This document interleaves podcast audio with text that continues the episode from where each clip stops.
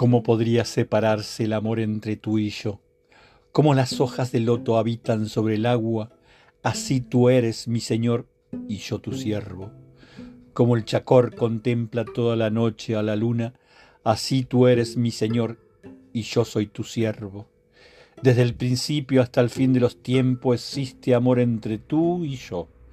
¿Cómo podría amor semejante extinguirse?